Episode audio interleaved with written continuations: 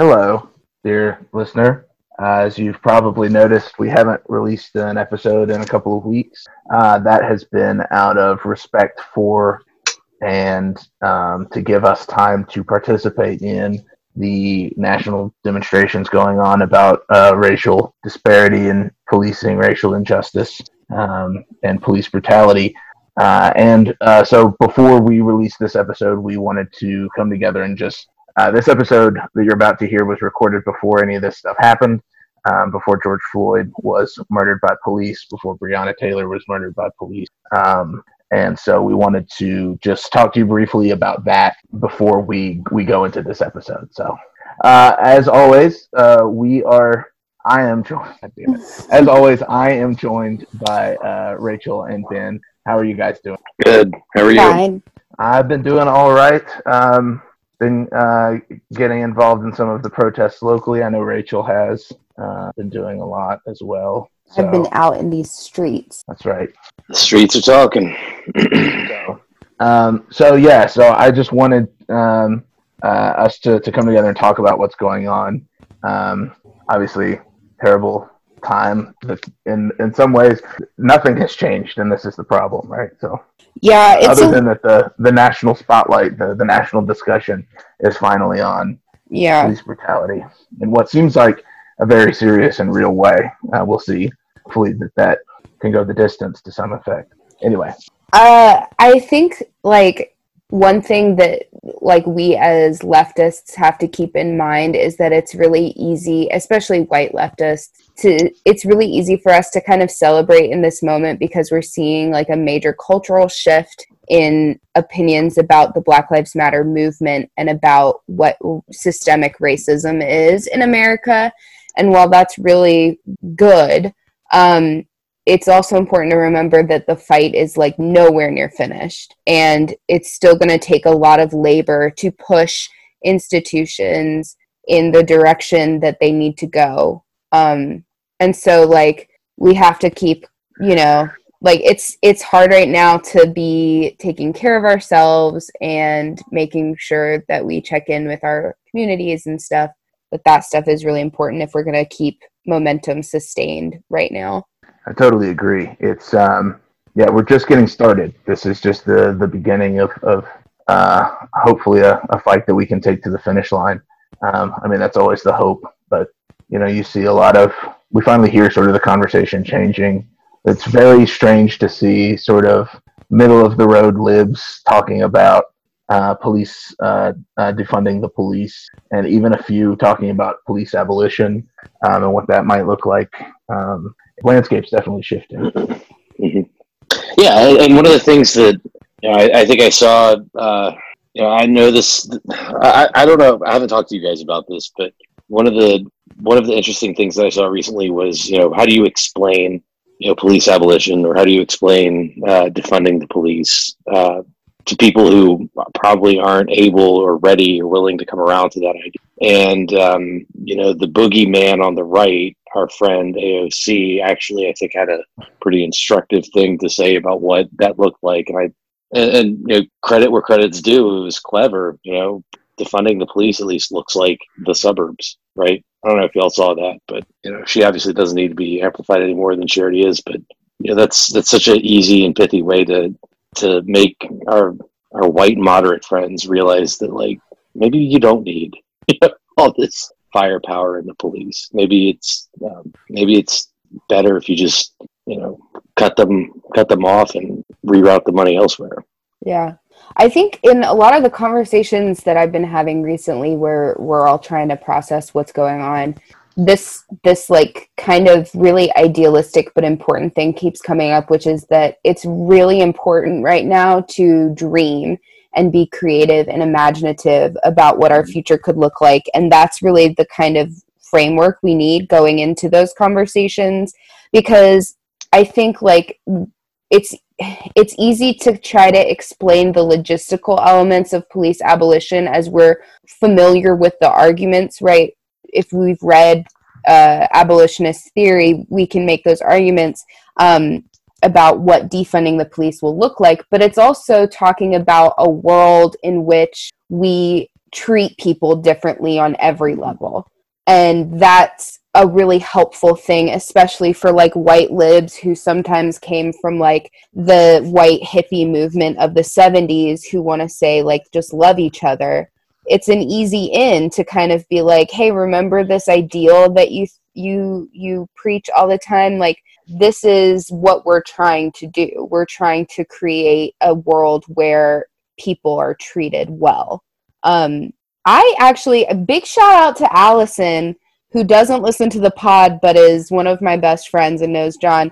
Allison got her conservative republican california family of uh five sisters and two a mom and dad to do a book club where they are reading Are Prisons Obsolete together. Oh, Holy wow. shit. Yeah. So it's possible. That's impressive. Uh, yeah, you can try to definitely like, you know, push that conversation. Um, that's one way to, you know, mm-hmm. help the movement for sure. Um, you know, talk to people about it and, and push the conversation towards uh, a world where police are not necessary because uh, that what, better world is possible. What do you all think about all of this all of the uh, I guess public relationizing of wokeness. Oh my god! We've seen. What do you think about it's, that?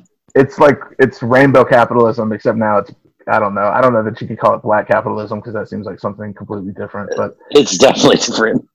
it's it's very similar. It seems very similar to what we see with you know every. It's because it's also Pride. I guess maybe that's why I'm thinking of it. So every company mm-hmm. is also tweeting about you know, happy pride or whatever. And then yeah. next month they'll go back to being shitty and discriminating against their LGBT employees. And same way they're going to do that with their black employees, um, you know. Yeah, like the shit with Bon Appetit. I don't know if y'all have seen that. Like, that's exactly what I'm talking about. Like, we've got companies being like Black Lives Matter but then you have like the brown and black people that are working for those companies saying you are not fucking paying us mm. or you are not fucking treating us the way we should be treated. And it's like we're still gotta we have to keep pushing. Like it's just it's white people do not be fooled by these fucking brands. Right. They yeah. don't give a fuck. No there's yeah. no such thing as a good company. I'm gonna i'm gonna credit my pal Ashley, who lives up in up in DC. Uh, Ashley and a whole bunch of us, up until recently, uh, decided to get our exercise via CrossFit, and um, you know, I'm, I'm, sure you all have seen CrossFit's big fuck up this past uh, past week, where the CEO or whatever dropped this uh, really insensitive joke on Twitter really fucked up. I'm not going to repeat it. If you haven't seen it now, whatever, don't even fucking. It's stupid. It's not fucking funny. But the point is, is that like, you know, the the gym that I go to uh, is black owned, um, and, and I met all these other people at a different gym, which is white owned. And the black owned gym was like, you know, fuck this. We're changing our name. We're disaffiliating promptly. And the white gym owners were like, oh, you know, we're we're we're shocked and appalled at, at all of this that happened. And it's like, you know, come on. Like, you know, the thing that that's so upsetting about it is just like, you know, as Ashley said, like they they only ex, you know respect us when we've got money to spend on their product. And so fuck this. And you know, I just want to to shout out everybody, you know, who who decided that it's um, you know it's perfectly okay to just tell the people that you did care about and love and care for who aren't willing to do what's right to tell those people to to get their shit together to fuck off and learn something before you come back and you know, try to try to do business with us or whatever. Right. Definitely. So um, i thought it might be a good time here to um, encourage everyone as well to uh, you know while we're talking about having conversations with people in your lives, um, it's important to remember that talk without action is nothing. Um, and so it's important to do what you can. Um, get in the fucking streets. Uh, if you can't get in the streets for whatever reason, um, find ways to do um, bail support or um, run comms. I know there's been a group um, here locally that runs comms during the protests. see what you can get involved with um, if you um, and and what other support that you can you can provide so Yeah. it's, it's important to actually do something And- uh, something material and, and real Yeah, and and don't don't jump into the streets because it's like the fun, exciting thing to do. right right like there are there are groups that organize these actions who are pushing for systemic change and Mhm. a lot of that work requires the not so sexy organizing stuff that is emailing and calling and doing research. Like that is the work that's going to have to continue when we're not in the streets. And, and so like just remember that like being in the streets is not the only way to plug in. And absolutely also i wanted to give a shout out to a local action that happened in greensboro that was organized by my friend april parker. Um, she is really concerned about covid and so she organized a car uh, what she, they called a morning drive. Um, and everybody stayed in their cars and drove through downtown greensboro and uh, and we ended up at the tombstone for the victims of the Greensboro massacre. Which, if you don't know about it, you should look it up. It's really important Mhm. um, to know about, and especially in this moment as we're talking about how cops suck ass. Um, but uh, you know, you can you there are ways to be um, vocal and in the streets. In even if it means you're at home, even if it means you're in your car. Yeah, and um, a- another thing that needs to be reiterated, uh, like don't go into the streets for you know just because it's a good time. You know, ad- adventurism for adventurism's sake is uh, is the hallmark of an unprincipled person, or whatever Lenin said. I forget, but something like that that- yeah adventurism is bullshit john there you go. Yeah, stay home. You know, if you you just want to go out and and like fuck shit up, we don't need that. If you want to go out and and help, go out. And if you're willing to to follow through and not just you know hang shit up, go back to you know eating steady on the couch with your dog. Get your shit together.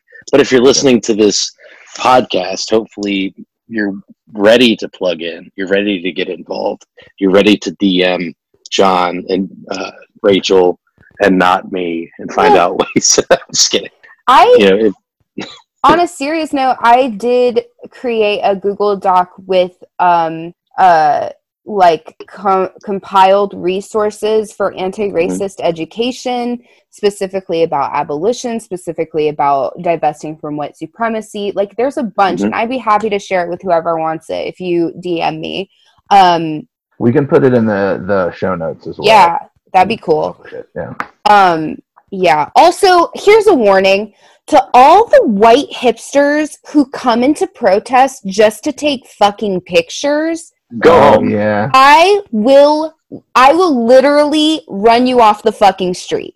Do The not worst. fucking do that shit. It is so gross. Go Oh home with your cuffed ass fucking shirt and pants and your stupid ass boots and your bullshit ass thick rimmed glasses. Get the fuck out. Absolutely. Preach. Yeah. Uh, it's not a fucking photo op. Um, and similarly, uh, white folks, you are not leading these protests. It's not okay for you to try to lead these protests. You are there to help and to put your body uh, in between Mhm. um, black folks and the police. Um, listen to instructions. Do not try to lead chants like the guy at Oh one of the rallies God. that we were at who was trying to lead a UBI chant. Oh no! That guy. You hear that? no, no, Rachel? no. Yeah. It didn't go anywhere. Holy He was like marching out in front of everybody with the primary black organizers and trying to start a UBI chant, and everyone yelled at him to shut the fuck up. That is so embarrassing. Yeah, that was bad. Um, and and also like you're gonna encounter some lib shit uh, at these protests. Like at the one that we were at, there was like thanking the police because they hadn't started cracking cracking skulls yet. And it's, I mean, look, you're gonna have to uh, you're gonna have to occupy the same spaces with with libs. You know, don't don't like start fracturing up the fucking protest or arguing with people who are ostensibly on the same side of this as you are. So um, just you know water off a duck's back uh, to a certain extent on that stuff. Just let it go.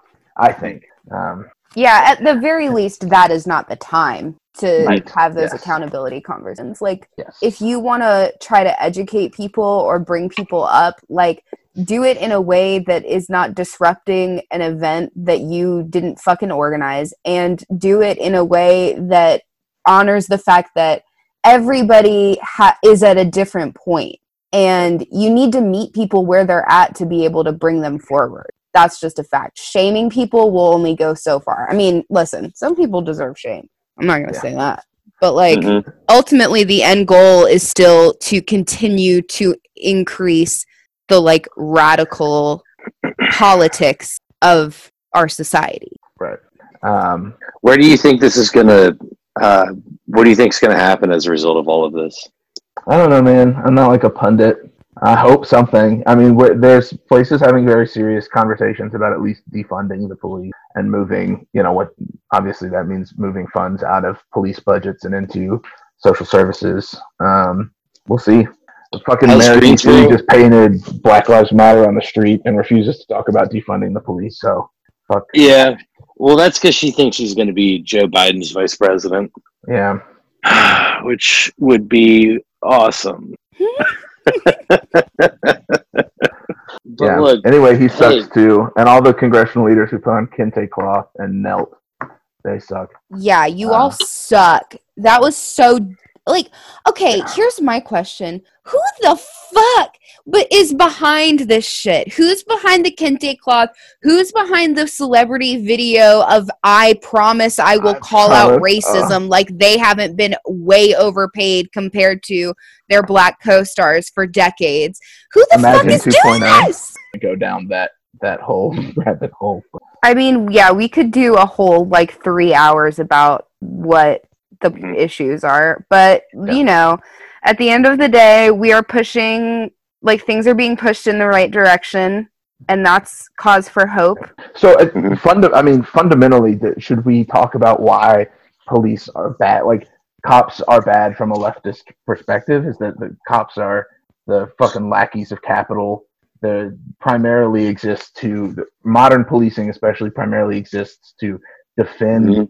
Uh, capital from losing property, uh, and Mhm. it's primarily focused on defending the rights of property over the rights of human beings. And Um, to and- maintain a racial caste system. Thank you. Yeah, and to maintain white supremacy and a racial caste system. Absolutely. Um, none of that stuff um, can really exist without some sort of police force, some sort of mechanized arm of capital um, that gives them the opportunity to use violence to put down any sort of uprising like we're seeing right now.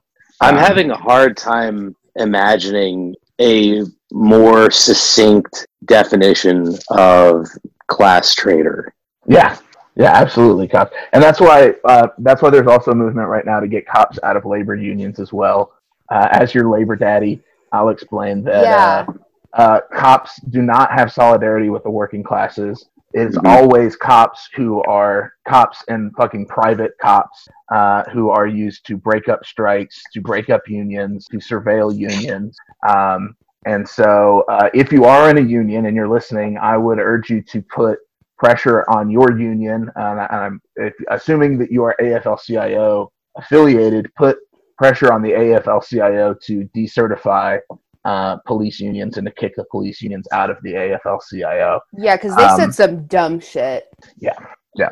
Uh, cops should never have been brought into the fucking labor movement. Um, it's the product of business unionism, and I will could go on for uh, give a whole lecture about that. But yeah, cops don't belong in your labor movement. Right, your local leadership and your national and international leadership, and get that shit taken care of. Um, Tony Soprano at gmail.com. Yeah. Fucking The labor uh, leader! Richard Trumka. He's a labor leader. All right. Ooh, well, yeah. so there's a ton of stuff out there right now that you can. There's a ton of resources. I'm going to post a few, um, including the notes that Rachel mentioned. I'm also going to post a, a giant Google spreadsheet that's been going around that has links to bail funds and stuff like that that you can contribute to.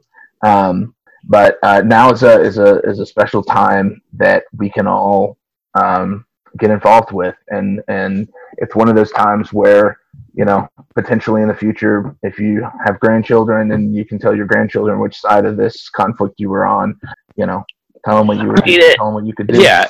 And if you're not on this side of the fucking conflict, turn this goddamn podcast off and go listen to some other shit. And being on this side of the conflict without doing anything means nothing. So do something. Uh, We're happy you're on the side. Now just fucking do something. God damn. Yeah. Voting is not anything. Tweeting is not anything. Listening to podcasts is not anything. Do something. Except if it's our podcast, then it's it's something. Support your uh, Italian American owned podcast, Gabagool Oh, oh, and also, I wish so badly there is an episode dealing with fucking Columbus of The Sopranos, and I wish so badly that it was this episode that you're about to hear, but it's not that episode. It's going in. We'll talk about that when we get to the Columbus episode. Um, but fuck Columbus too, and fuck all your statues. Uh, All your And- statues. And if anyone wants to kiss in one of the autonomous zones, I'm available. shout out to the CHAZ. The CHAZ is very cool, and Libs will try to tell you that it's not. And even if it folds tomorrow, it's still fucking cool, and it's a cool thing. And uh, I, I, I think all leftists, we all stand in support and in solidarity with the CHAZ. Uh, shouts out to the comrades in Seattle. Uh huh. Shout And in out, by the way, trying to do And it in in Asheville. Asheville too. Okay. Shout out to the Asheville comrades. the only cool thing I think I've ever seen Fox News ever do was recognize the existence of the U.S. CHAZ border. Yeah, Oh, like, cool, man. That rules. it's awesome. Holy shit.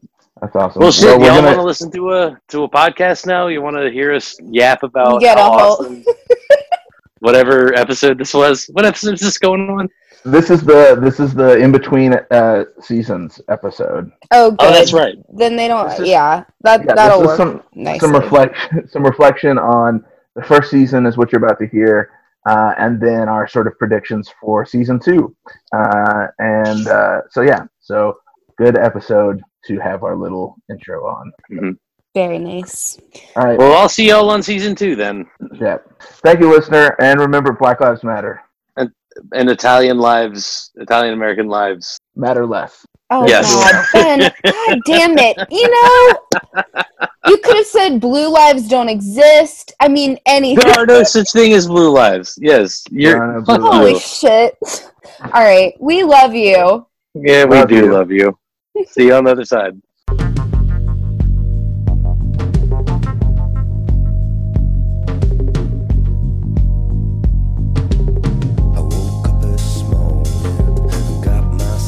I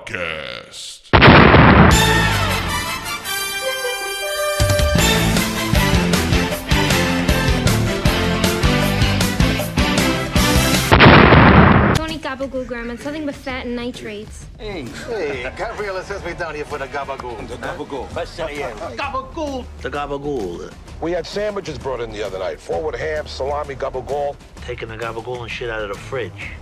Gabagool. Over here. All this from a slice of gabagool? Let's get back to that gabagool. Hello and welcome to Gabagool and Roses, the only le- and best leftist Sopranos podcast. I'm John. I've seen The Sopranos a bunch of times. My two co-hosts have never seen The Sopranos before. Usually, we go episode by episode and discuss the theme and the plot of the episode. Uh, this week, on a very special Gabagool and Roses, we are doing our season one wrap up, season two preview uh, discussing our thoughts from season one and what we see going into season two. Uh, so I will let my co-hosts introduce themselves. Hey, what's up? I'm Ben, and I've seen season one of The Sopranos. Hi, I'm Rachel. I've also seen season one of The Sopranos and uh, none of season two yet. Uh, ben has cheated. Yeah, that's and a watched call-out. ahead. I wasn't gonna raise that. I was just going to sit silently and yeah, no, I've I've only seen the first two episodes of season two, and I'm not I'm not going to say anything about them because I've already forgotten them. Okay. Well, Great. that's that's good. So uh, let's start with our sort of uh, season one wrap up. Our thoughts on season one. Rachel, you said you had a bunch of notes. Did you? Let me rephrase. okay. I have a few notes, okay. light notes, but I do have a Google Doc, so you can tell I took it very seriously. Very seriously. I have some notes as well. Um, ben doesn't. Uh, it is uh, Easter Sunday, uh, so happy Easter. Three or four weeks from now, but we're we've got a lot in the bag, uh, which is good for us. But anyway, And happy Passover. Yes, and happy Passover. Lest we forget, Jesus himself celebrated this day. And I did watch The Prince of Egypt recently, so I'm pretty Does does it hold up? uh I got a little distracted and I started thinking about what if what if the reds uh, what if the Nile River turning into blood was a direct action? so I really you can't ask me. I like really got distracted. I started looking at like the his the history historicity of the Bible. It like went off the rails for me. I couldn't just enjoy this animated children's movie. But if anyone wants to know about the historicity of the Bible, DM me because I have a lot of thoughts. I remember the one thing I remember from that movie is that the music slaps. I think the music was bad. It was bad. Okay, I haven't seen it since I was a child, so But also, this is coming from the same person who thought that Visiting Day was good. God damn it, dude! God damn it, dude! oh. You know what? Oh man.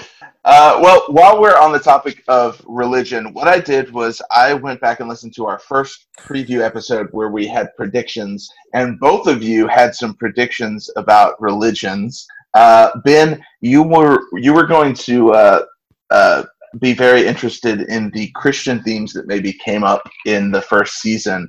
Uh, we did see some of that. What did you think about the uh, the Christian episodes and the episodes dealing with religion? and Christianity on The Sopranos. So I think the um, the last episode that we watched, season or episode thirteen, where uh, Carmela confronted Father Phil about leading uh, spiritually thirsty women on and having a whiff of sexuality or whatever. Um, I thought that that was, I mean, you know, the the manipulation of people through religion uh, certainly showed up in season one a lot more than I expected that it would uh, and I thought that um, I thought that was interesting. I also thought that um, so many of the characters through this entire season uh, had some sort of like close um, elisions with uh, with the church in some way or another. You know, I, I think Tony and Meadow ended up in in church at the beginning of the of the season. Uh, Christopher, you know, swerved his car in front of a church before he picked up the newspaper. Um, Carmela took communion in a really sexy scene. yeah. Uh, and and it seems like the only character who actually you know seriously engaged and thought about uh, about Christianity or teachings of Jesus was Artie, and Artie seemed to be the most at peace out of all the characters at the end of the of season one. You know, even though it came from the rejection of the counseling Father Phil, uh, I, I did think it was interesting that that he seems to be you know coming out of season one in the best shape. Yeah. Uh, yeah, I think those were those were all the uh, the really important Christianity scenes. You summed them up very nicely. Um, Rachel, you talked a little bit about in our first episode about how Italians and Jews are very similar, uh, and I think there was a lot more Jewish content than probably we anticipated. Um, what do you have any thoughts about uh, Hesh? Uh, like final thoughts about season one on Hesh, or about the there's the episode with the Hasidim, but I didn't believe them. yeah. Uh, Um, well, as as y'all will recall, I did recant my praise of Hesh. Mhm. As it turns out, he sucks. um, but yeah, no, there was a lot of Jewish stuff, uh, which was great. Um, I I love the that the show gave us very early on the idea of Tony as a golem. I really love that. It still like sticks out in my mind when I see him doing ridiculous shit. Um, I also I I I will call us back to an episode where Father Phil was talking about how he grew up in a Jewish neighborhood. Um, and so every so often, I will you, Father Phil will say something that is Yiddish, and I love that. It's like a little sprinkling, but um, yeah, even like the I don't know that there are a lot of similarities. Even the fact that they go, uh, Junior goes to Boca, Boca Mhm. Raton. Lots of lots of New York Jews down there. I know because my family's down there. Um, so yeah, no, I feel like I was proven correct. Definitely. As we know, Um, I view everything as a win or lose. I think I did win that prediction. Okay, good. Uh, yeah, and you have even uh, Father Phil comes right out and says there's a lot of similarities between the Paisans and the Jews, which was exactly the theory that you posited in the first episode. So I think the show uh, the show definitely uh, bore that out. Ben has um, Ben. Oh, yeah, Ben has left and quit the podcast. There he is. Hey, I'm Ben- here. Ben can't stand to be here anytime I talk about Judaism. That's not true. he has to leave.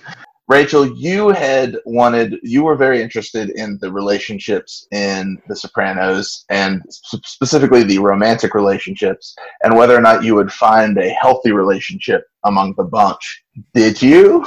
Oh, ah, I I gotta think about that. Tony and Carmela, are n- I would not call that a healthy relationship. No. Nope. Uh, Artie and Charmaine, I wouldn't even call a healthy relationship. Nope. Definitely not Chris and Adriana.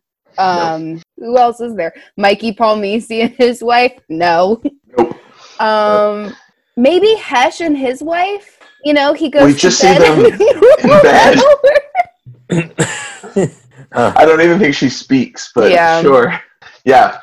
No, there are very toxic relationships on the show, and I don't know that we've seen uh, a healthy one. Even Father Phil's marriage to God is questioned oh, that's the uh, mhm. yeah to tie both the, the religion and the relationships together here. But yeah, Father Phil is cheating on God.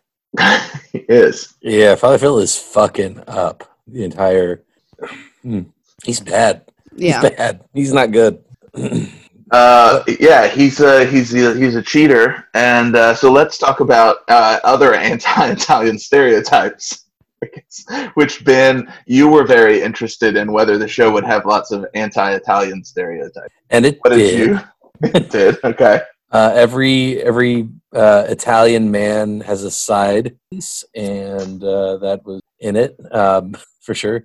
Every Italian family has a shithead, uh, you know, chubby prince, and and sure enough, um, yeah, they they talk a lot about anti-Italian stereotypes. You know, using really terrible characters such as Melfi's ex-husband. Um, yeah, I mean they, you know, I, I understand why you know, this show would be not particularly popular with Italian, uh, but also I understand how the show would be very popular with Italian Americans.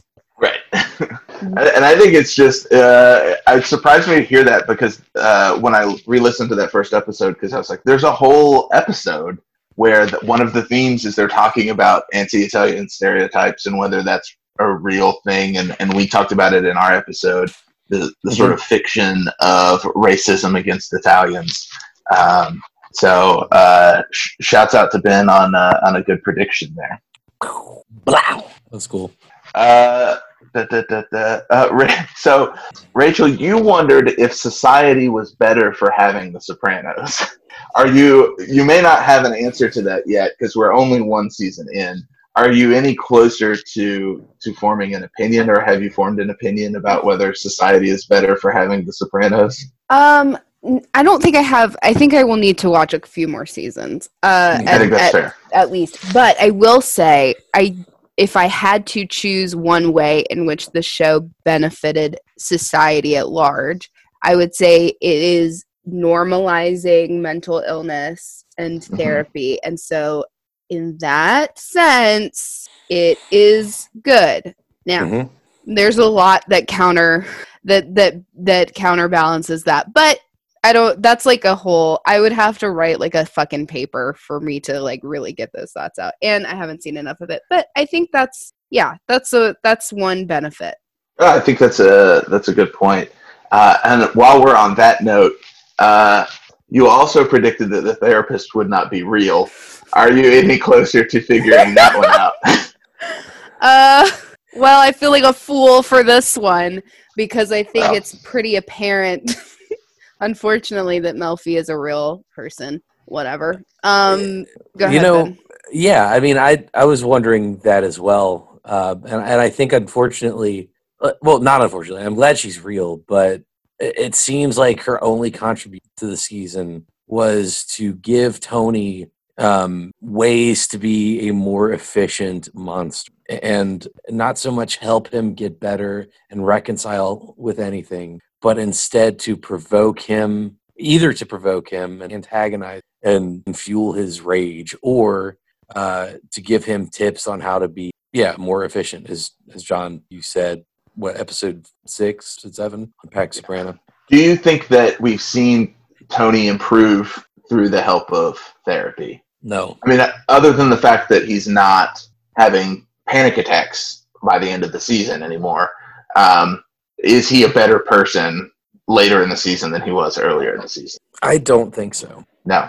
Uh, and I think we see actually in the season finale, he straight up murks a dude uh, pulling a gun out of a giant fish.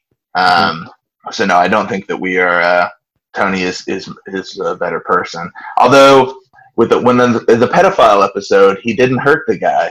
So I don't know. We see maybe it's one step forward, two steps back for old old T stops. hmm Yeah. yeah eh, yeah Oh, go ahead, Ben. i don't know what i was gonna say now that I'm thinking about it, you know, he spends a lot of time in therapy talking about like sex and his mom. Sorry, uh, but he he doesn't really like Melfi doesn't really help with things like his relationship with his children or even really his relationship with his wife. Um, and so like uh, yeah, I don't think we're really digging deep yet into the work that Tony would need to do to become a better person. And because, well, I don't know.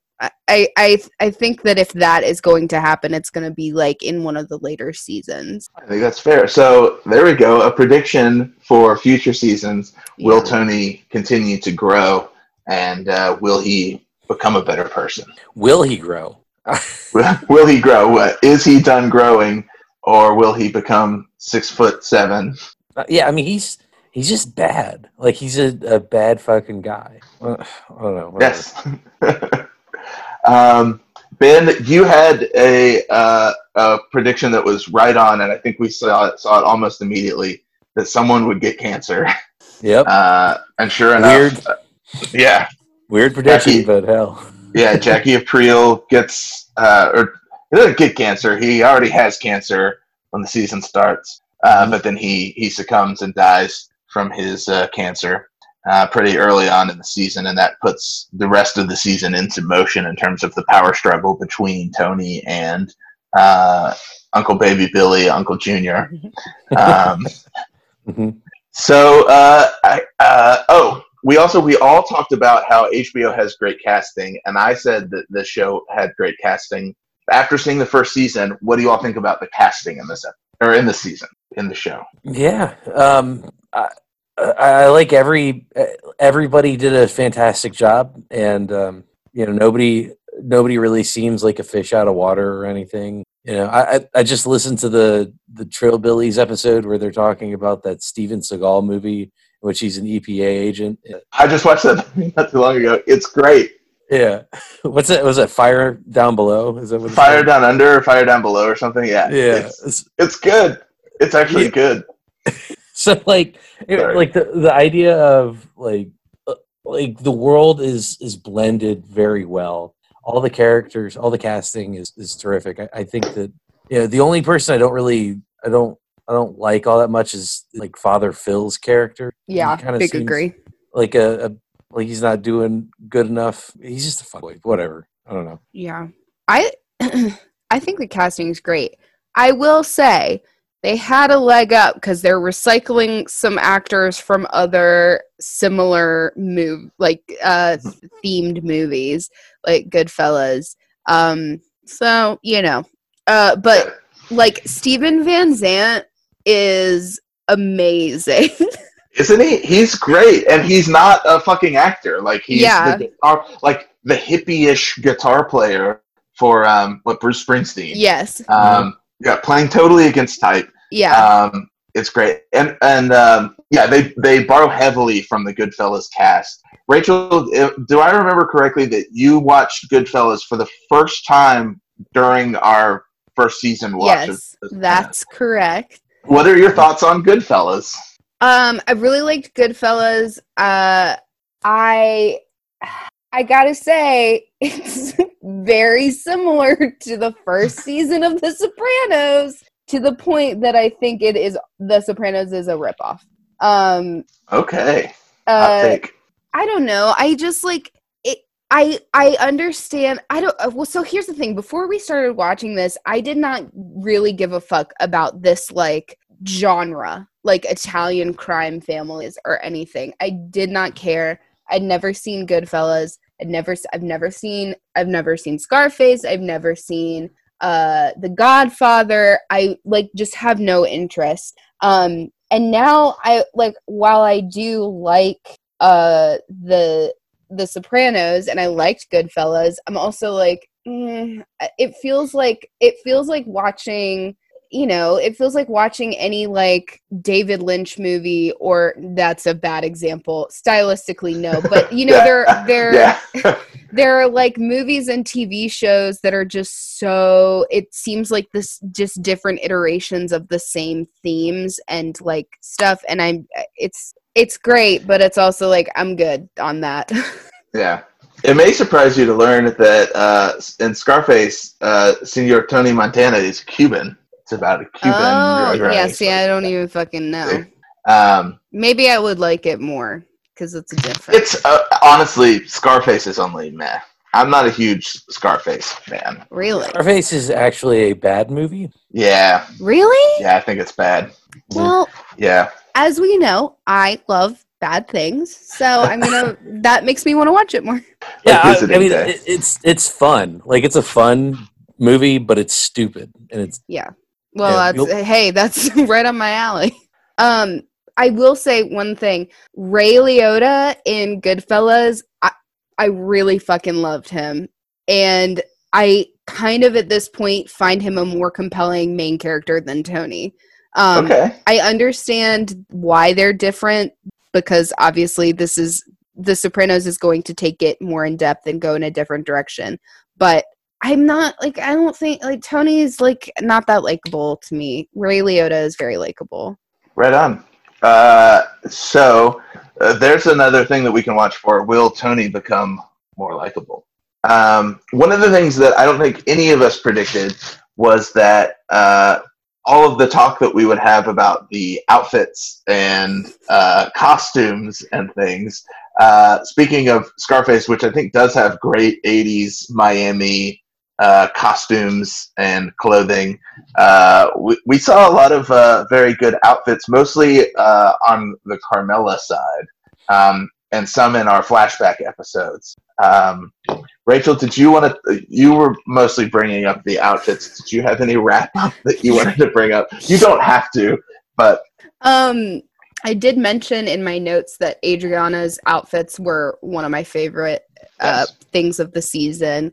Um, I think she had great outfits. Obviously, Carmela did, but Carmela's are very much like mom outfits, whereas Adriana's are like hot girl outfits. Where I'm like, oh my god, like I could see that on Instagram, you know. Um, uh, I there are a couple of really good fashion moments that stick out to me, and a lot of them have to do with the hats people are wearing. So, like, Chris is wearing that amazing construction hat in one scene that just like is perfect and looks like he. It's clearly like if you didn't already know that his job uh for work like for the union was bullshit uh that outfit uh, with the hat makes it very clear it's a good visual joke. And then also Steven Van Zandt wears a fucking amazing hat in one episode, and I can't remember, but it's his own hat, I think, right? it's yeah when they're golfing, it's Yes. the giant golf hat. yeah, Uh, Chris also has the great the uh, fishing after hat. Tony has shot the fishing hat with all the lures hanging off of it. yes, There are some great hats. Yeah. I guess in the Yeah. first season of The Sopranos. Yeah. Um. So And I also like the uh, the uh, the close of the flashbacks, especially in the in the down neck episode Mhm. uh, mhm. where uh, you know we're back in the long hot summer. Uh, the little little Tony has amazing clothes, and I think all of us want to wear his uh, his clothes in you know Hmm.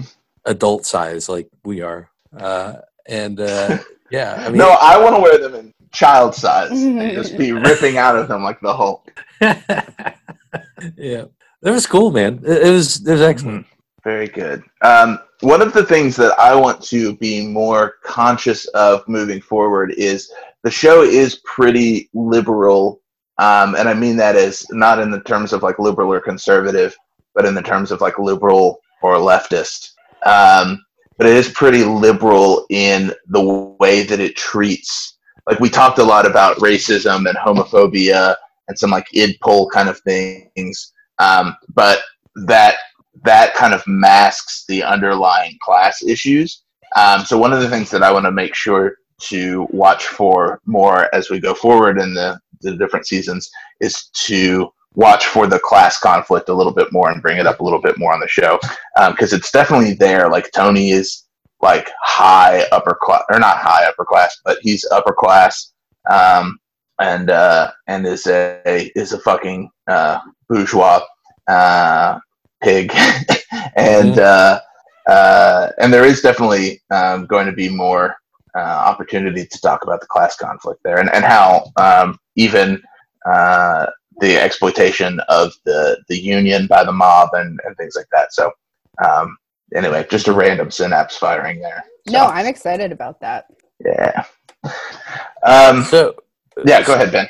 Yeah, I, I was I was thinking there's some plot conflicts that need to be resolved, and I'm not gonna, you know, I, I the one that or there are two of them that I'm interested in, and one is Irina. I don't know what happened with her. What's Yeah, going on? With her. point. Uh, and I and there was one thing at the end of this of season one that sort of short made me short circuit that I didn't talk about on last episode, but you know when when they go into Artie's restaurant with the power out, Chris and Adriana are at the bar having a, a nice time, Mhm. right? Yes. When did they reconcile? Oh, right, because in the in Legend of Tennessee Moltisanti, she went to go stay with her folks, right? I think no, it was after that because it was when it was when the stuff with Massive Genius happened. Yeah. Mm, right. Well, I, I guess we're just to assume that they reconciled. hmm Okay. I mean, I'm happy that they did. I just was like, wait a minute. Okay, whatever. Yeah, and uh, and we'll all be happy to know that there will be more Adriana going forward. We love her. We stand. Mhm. We do. Yep. Yep. Uh, so that's kind of the notes that I had, other than to do. I didn't know if you guys wanted to do like Stan of the season, Oh yeah. um, or okay, power like, ranking. favorite episodes. I don't know that I could rank all of the episodes, Yeah. but I could definitely. Uh, so yeah, Rachel, what was your favorite episode? Um, college was my favorite for a variety That's of mine, reasons. Yeah. Um, I th- yeah, it was it was uh, to. I think it was a good episode in terms of like writing and and the plot and all of that, but also it just kind of felt like the episode that really kicked things off. It was like that was the episode where I was like, I'm in now. Like I'm into the show and I care um because the first several episodes were kind of like eh, i don't know um you know there was a lot of setup and like kind of i was i wasn't fully engaged but college was like that was the you know you get to see tony really like at his barest and then you get this kind of the the i guess the the ongoing thing what am i trying to say the like storyline but it's more than a storyline of tony's children reconciling what he is with them their own identities um, which i think i've talked about a lot and i find very compelling um, but yeah i feel like that was when the season really started for me yeah, I think it, it does that. It has that thing. The Wire because I'm a white guy, so I've seen The Wire a bunch of times. Um, that's a similar thing where like it's it's not until really halfway through the season when it Yeah. really clicks. Um, uh, and yeah, so college was definitely my favorite episode as well. And I think it it is the best episode of the first season that really um, boils down the theme of the show, which is the family versus the family Mm, um, and that sort of dichotomy of Tony juggling his role as uh, boss of New Jersey. Well, he's not whatever as a New Jersey mobster with his life as a as a father and and a quote unquote family man. mhm. Um, uh, ben, what was your favorite episode of the season? Um, you know, I, I think my favorite episode was probably Boca. Uh, That was my favorite episode to record. yeah, I mean, it, like I, I, I think it was my favorite. You know, not definitely to record. I, I had so much fun recording that with you all. Uh, but also, you know, like if if there was any point in this season where we were going to be discussing just the absurdity of this show, I mean, that's where it was. I mean, all all the this entire plot is so fucking abs- and you know, toward the end of uh, like like that to me was just it, it was just I liked it a lot. I had so Yeah. much fun watching it. Whatever, it was absurd. The whole the whole season's absurd. The show's absurd. Definitely. And I think we all are, are in agreement about what our least favorite episode was. At least, I think it was a hit as a hit, right? Mm, yeah, Visiting day or no? Okay, what? All right, so that was my least favorite episode. Is a hit as a hit. Uh, I will go around the table then. Uh, did why didn't you like a hit as a hit? Because of all the terrible music. Yeah, it was bad. Very bad. bad. Mhm. Um, oh my god! You know what? Let's was- forget Tiny. Tears. Annie tears. Never forget. I'm just saying there are other moments in this season where the music is very bad. Sure. Mhm. Uh, so, all right. Well, then, Rachel, what is your what was the episode you hated, Ah, liked the least? it's so it's hard for me to say because I was thinking about this, and it's hard because I kind of like talking about college as kind of the starting point, like the kickoff of the season for me. It's like honestly, any of those first four episodes, I could probably say I didn't care for, but Mhm. once like after college, this that second bit of the season, I kind of didn't like Isabella because I I don't know. It it Isabella is a good episode empirically. Like I think that it is well done, the script is good, etc.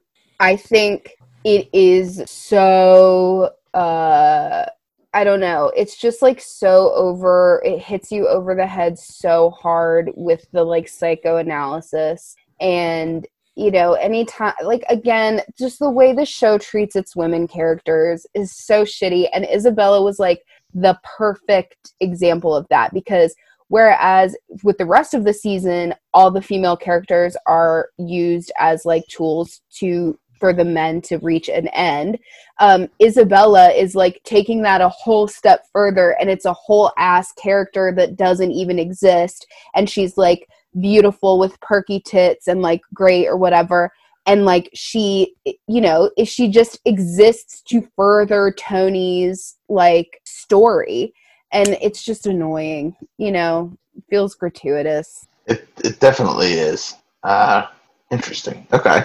Ben, what was your least favorite episode? You know, I think my least favorite episode was Pax Soprano. Uh, I mean, it Okay. just it was it was too slow. Uh, it wasn't very entertaining. I think it was less entertaining than uh, the one that I actually fell asleep during.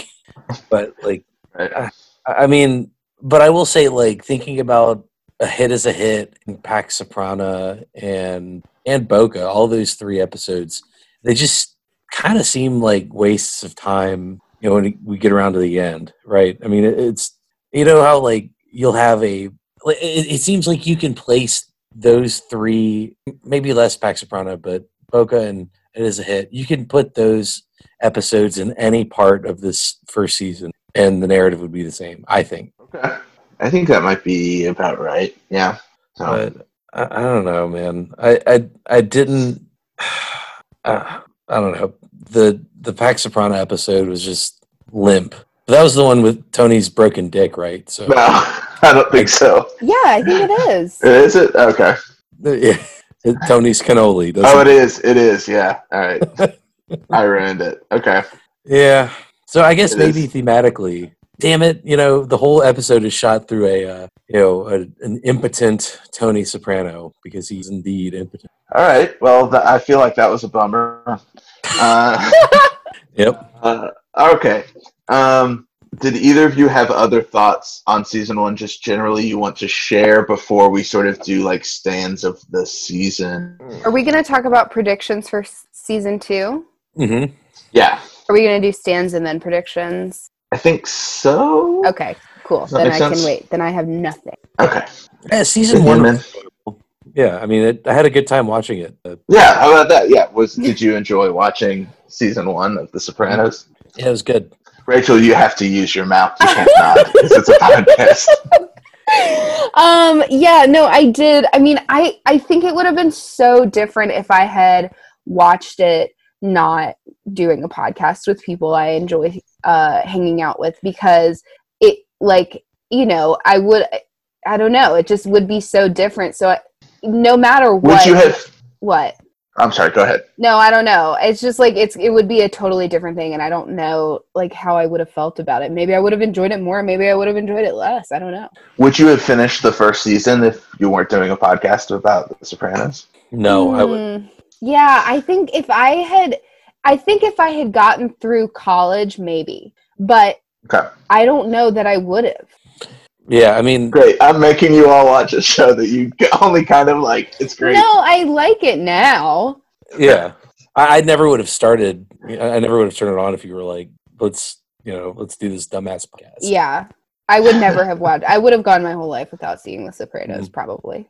So thank you, John, Well, uh, I don't know that you should thank me. Preaching the gospel of The Sopranos. Uh, yeah, well, that was one of the things that I said that I struggled with on the first episode is whether or not this was a good show or not. Because I said it's a Mm. good show. No, uh, mm, it's a good show to look at. It is good at times, uh, and sometimes it is really, really good. And uh, sometimes the com- the characters are very compelling and good, and other times, like Ben said, uh, the show is is impotent and it falls flat. Um, but uh, but good. I'm glad that you all are are at least enjoying it in this context. John, Um, can I ask? So you you've seen the series multiple times. How how has your opinion of it changed watching it like this and doing the podcast? there have been a few specific things. Like I think um, I, I I think I mentioned this before. The Isabella episode was before we rewatched it just now. Um, one of I thought my the episodes that I hated the most. Like I the, I just remember completely hating that episode. And I think talking about that with you all before I watched it and then watching it, realizing like it's not that bad. Like it sucks. And I know Rachel, you said it was the one that you disliked the most, but it it the the thing that I remembered hating about it was the construct of Isabella being a figment of his imagination or a psycho- psychotic episode or something like that. Um, and that works a lot better than I remembered it working. Um, whether or not the the whole episode as a whole worked, uh, that that thing works to get across the point, maybe a little heavy-handedly, but um, not nearly as bad as I as I thought. Uh, but then also just trying to look at it and look for the leftist themes as a way that I hadn't watched the show Mhm. before. Um, and, and it's always exciting for me to be like, what are you all going to? Th- what is Rachel going to think about this? What is Ben going to have to say about this? That's a that's a fun way to watch the show as well Mhm. uh, especially like Boca. And I think my little brother, shout out to Matt, um, is a listener to the podcast, and uh, he's watching a few episodes ahead of us. And when he got to the Boca episode, he was like, "I can't wait to hear what Rachel has to say about this." and then that reminded me, and I was like, "Oh yeah, Rachel's going to go off on this episode." Uh, and sure enough, that was, I think, one of my favorite episodes to record. So, uh, yeah, so watching it through that lens as well has been fun. Shout out to Matt. Thanks, Matt. Yeah. Appreciate you. Uh, all right, so uh, why don't we do our stands of the season? Uh, who is your favorite character, and who had your favorite arc? Uh, or you know your favorite outfits, or whatever. However, we want to uh, to pick our stance. Don't say it like it's ridiculous. I, excuse me, uh, Rachel. Do you, I'll let you go first. Uh, I kind Or of want us to no. I kind of want us to guess who Oh, uh, who each other's stands are going to be. Okay, Um, do y'all want to guess who mine will be? uh, Adriana. ben, do you have a guess? Uh, I think yeah, either Adriana or Charmaine. Mm. No, Meadow. Obviously, Oh, duh, duh. of course. yeah, no. that makes more sense. Meadow is like I from the first moment I saw Meadow, I thought this is the shining light of the show. And I have not been proven wrong.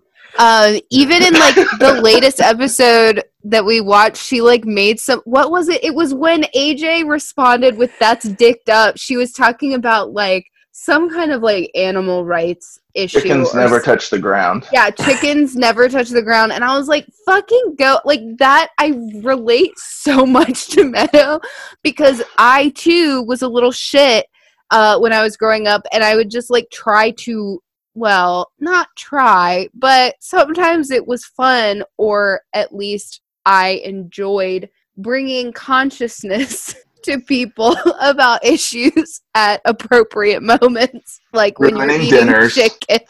Mhm. Um, I'm Yeah, sure you've I- ruined plenty of dinners. I have ruined so many dinners you would not believe. Um, no, I completely believe it. um, but guess what? I was right every single time. No. of course. um, yeah, I fucking love Meadow. I think she's badass. I think the fact that she like helped her friend get through a really tough time and like had to bear that weight of um supporting a friend who has been uh, abused is really tough and I think she's a great character and I'm excited to grow. And I'm also proud of her for kicking her methamphetamine habit. Yes. Yeah, child drug use was something that I didn't think we were going to have to talk a lot about, and it's a reoccurring theme with uh, Mhm. with old Meadow. Uh, Yeah. It's Yeah. funny, Rachel, that Meadow was your stan of the season because she is, I think, notoriously among fans of the show. First season Meadow is like a meme.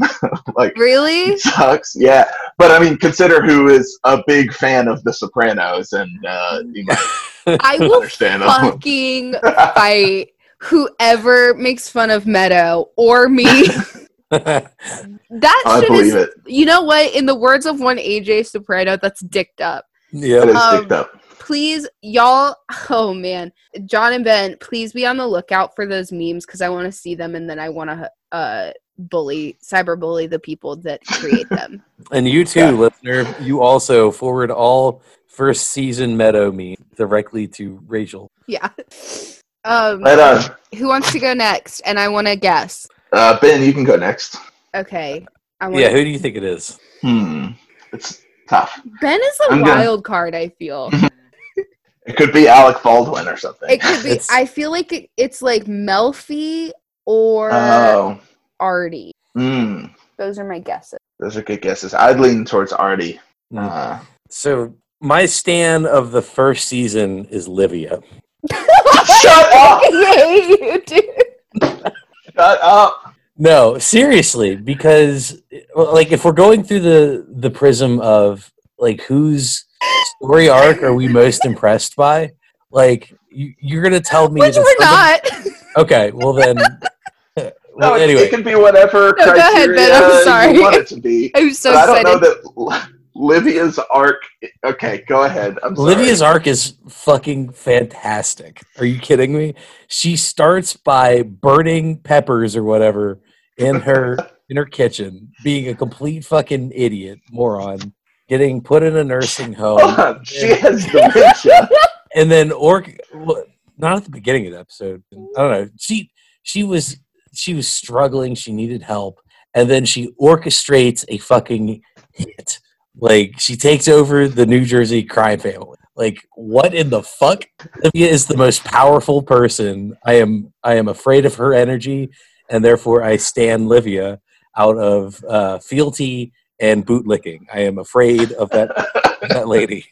I guess that's as like good a, a- reason as any. Is it time for Rachel's kink corner to talk about Ben's dom sub relationship with Livia?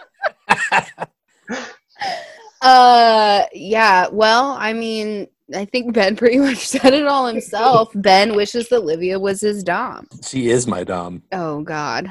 She's also fucking Junior. That's really hot. She. Okay. I we okay. Wait till the season two predictions because I do have a lot to say about Livia. and Okay. Uh, s- uh, I guess it's my turn. Did you Yes. to guess? Okay.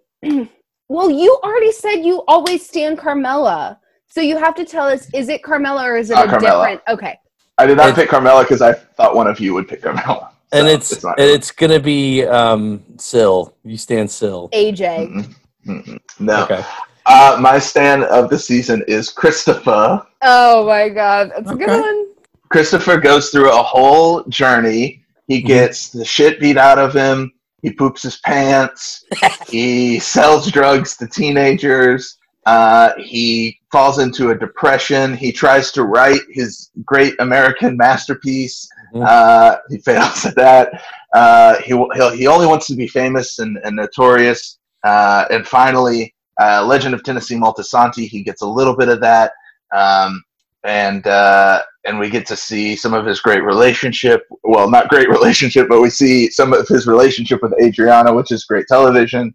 Um, and then uh, part of the reason that I stand him is this revelation from Rachel that he has sort of a bratty sub relationship with Tony, which is a whole new way to view the show. um, so uh, I, I, my stand of the season was Christopher.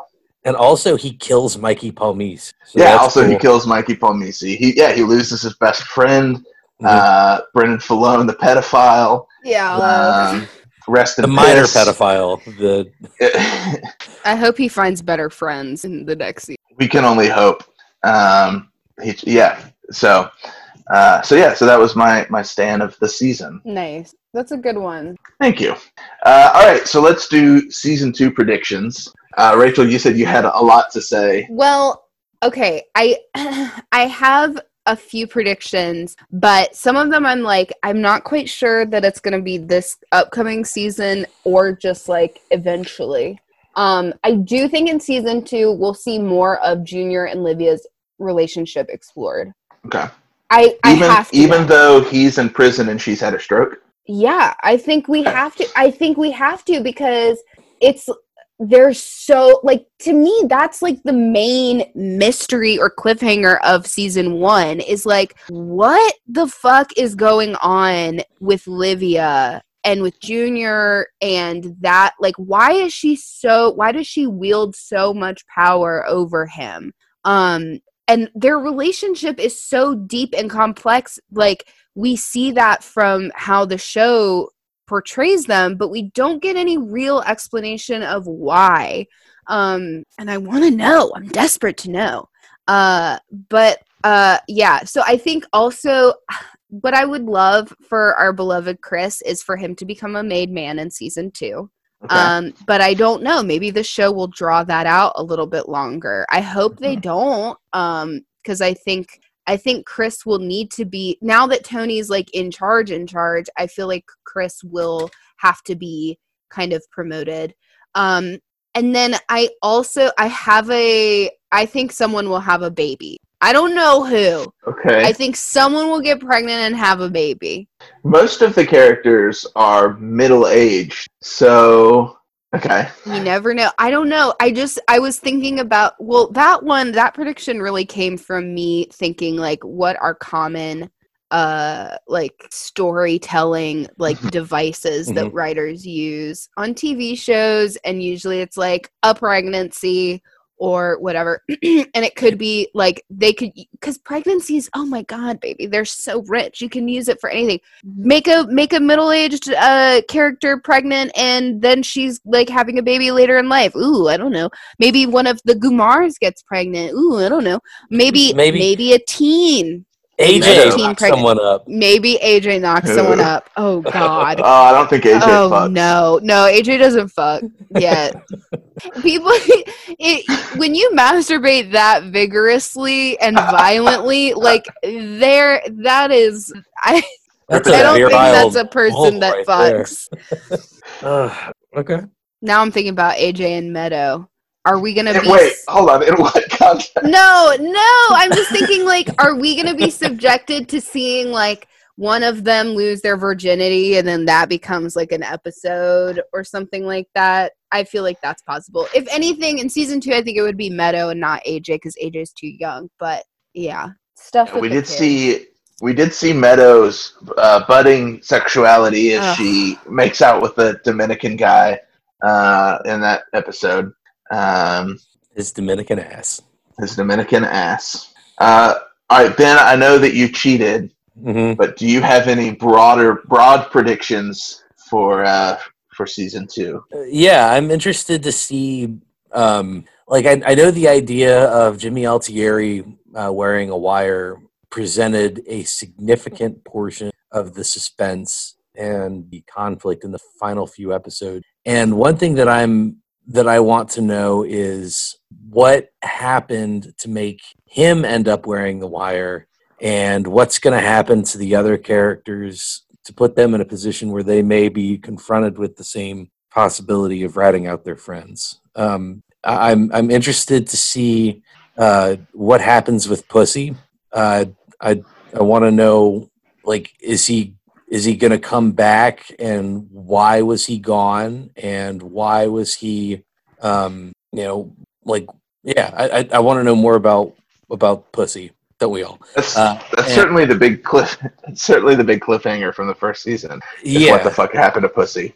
I want to know. Um, you know, there's a scene where um, wh- what's his name, Donnie, I guess, when he gets killed by Mikey, and he, you know, he's he's talking about how he heard that Tony's own mother wants him whacked. I, I like, I'm interested to see Mhm. how that got out to Donnie, and Yeah, and how the idea of Tony, you know, who knows about that, how everybody knows about that, and what results of it. Um, John, you mentioned something about the exploitation of the union, uh, and I'm excited to see what comes of that because you know that that is a huge, huge problem and has been a huge problem in the latter half of the 20th century and early 21st century. Is uh, organized crime infiltration of, of union affairs um, and I'm I'm excited.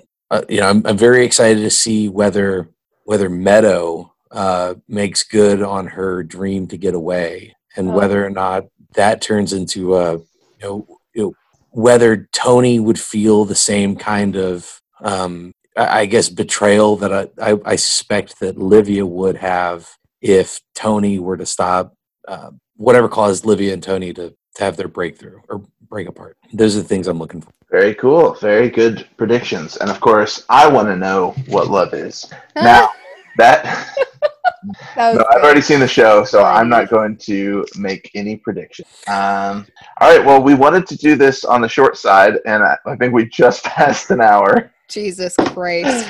Good so, uh, yeah, uh, it'll probably be a little bit less than that when I do a little editing. But um, good, good work, gang. Good work. we And, uh, did it. Happy Easter. Happy Happy, Passover. Thank you. happy holidays. um, so next episode of this show, we will be talking about the first season of the first episode of the second season of The Sopranos, which is called "Guy Walks Into a Psychiatrist's Office." Um, and we look forward to moving into season two with you to exploring our predictions and uh, trying to uh, find some more leftist shit to talk to you about. Um, so until next time, wash your hands, go to therapy, take your medication, and organize for the revolution. We love you. Love, Love you. The way I see it, you from the ages one to four. Around the age of five, you shipped away for your body to be stored. They promise education, but really they give you tests and scores. And they predicting prison population by who's scoring the lowest. And usually the lowest scores the poorest, and they look like me. And every day on the evening news, they feed your fear for free. And you so numb, you watch the cops choke out a man like me. Until my voice goes from a shriek to whisper, I can't breathe. And you sit there in house on couch and watch it on TV. The most you give a Twitter rant and call it a tragedy. But truly the travesty, you've been robbed of your empathy, replaced it with apathy. I wish I could magically fast forward the future so then you can face it and see how fucked up it'll be. I promise I'm honest, they coming for you the day after they coming for me. I'm reading Chomsky, I'm reading Bukowski, I'm laying low for a week. I said something on behalf of my people and I popped up in WikiLeaks. Thank God that I'm covered, the devil can smother, and you know the evil don't sleep. Dick Gregory told me a couple of secrets before he lay down in his grave. All of us serve the same masters, all of us nothing but slaves. Never forgetting the story of Jesus, the hero was killed by the state. Just got done walking in the snow. Goddamn that motherfucker cold. Just got done walking in the snow. Goddamn that motherfucker cold. Just got done walking in the snow. Goddamn that motherfucker cold. Just got done walking in the snow. Goddamn that motherfucker cold. Cold, cold. Who really wanna run it with the Jew runners? Go hellfire hot in a new summer. It's cold winter, baby, and a blue summer. I suicide bomber in the blue hummer. Emerge at the side, now the blues on 'em. Bad news coming Tucson, Tucson. Treat beats like a wet dot chew on 'em. Got a stroke rope crew on 'em, move on 'em, move on move on. We be the heroes, the breakers, the chains, and the busters of locks. You be the suckers supporting the snitches that talk to the cops. This the Omatic turning and a buck up on rock.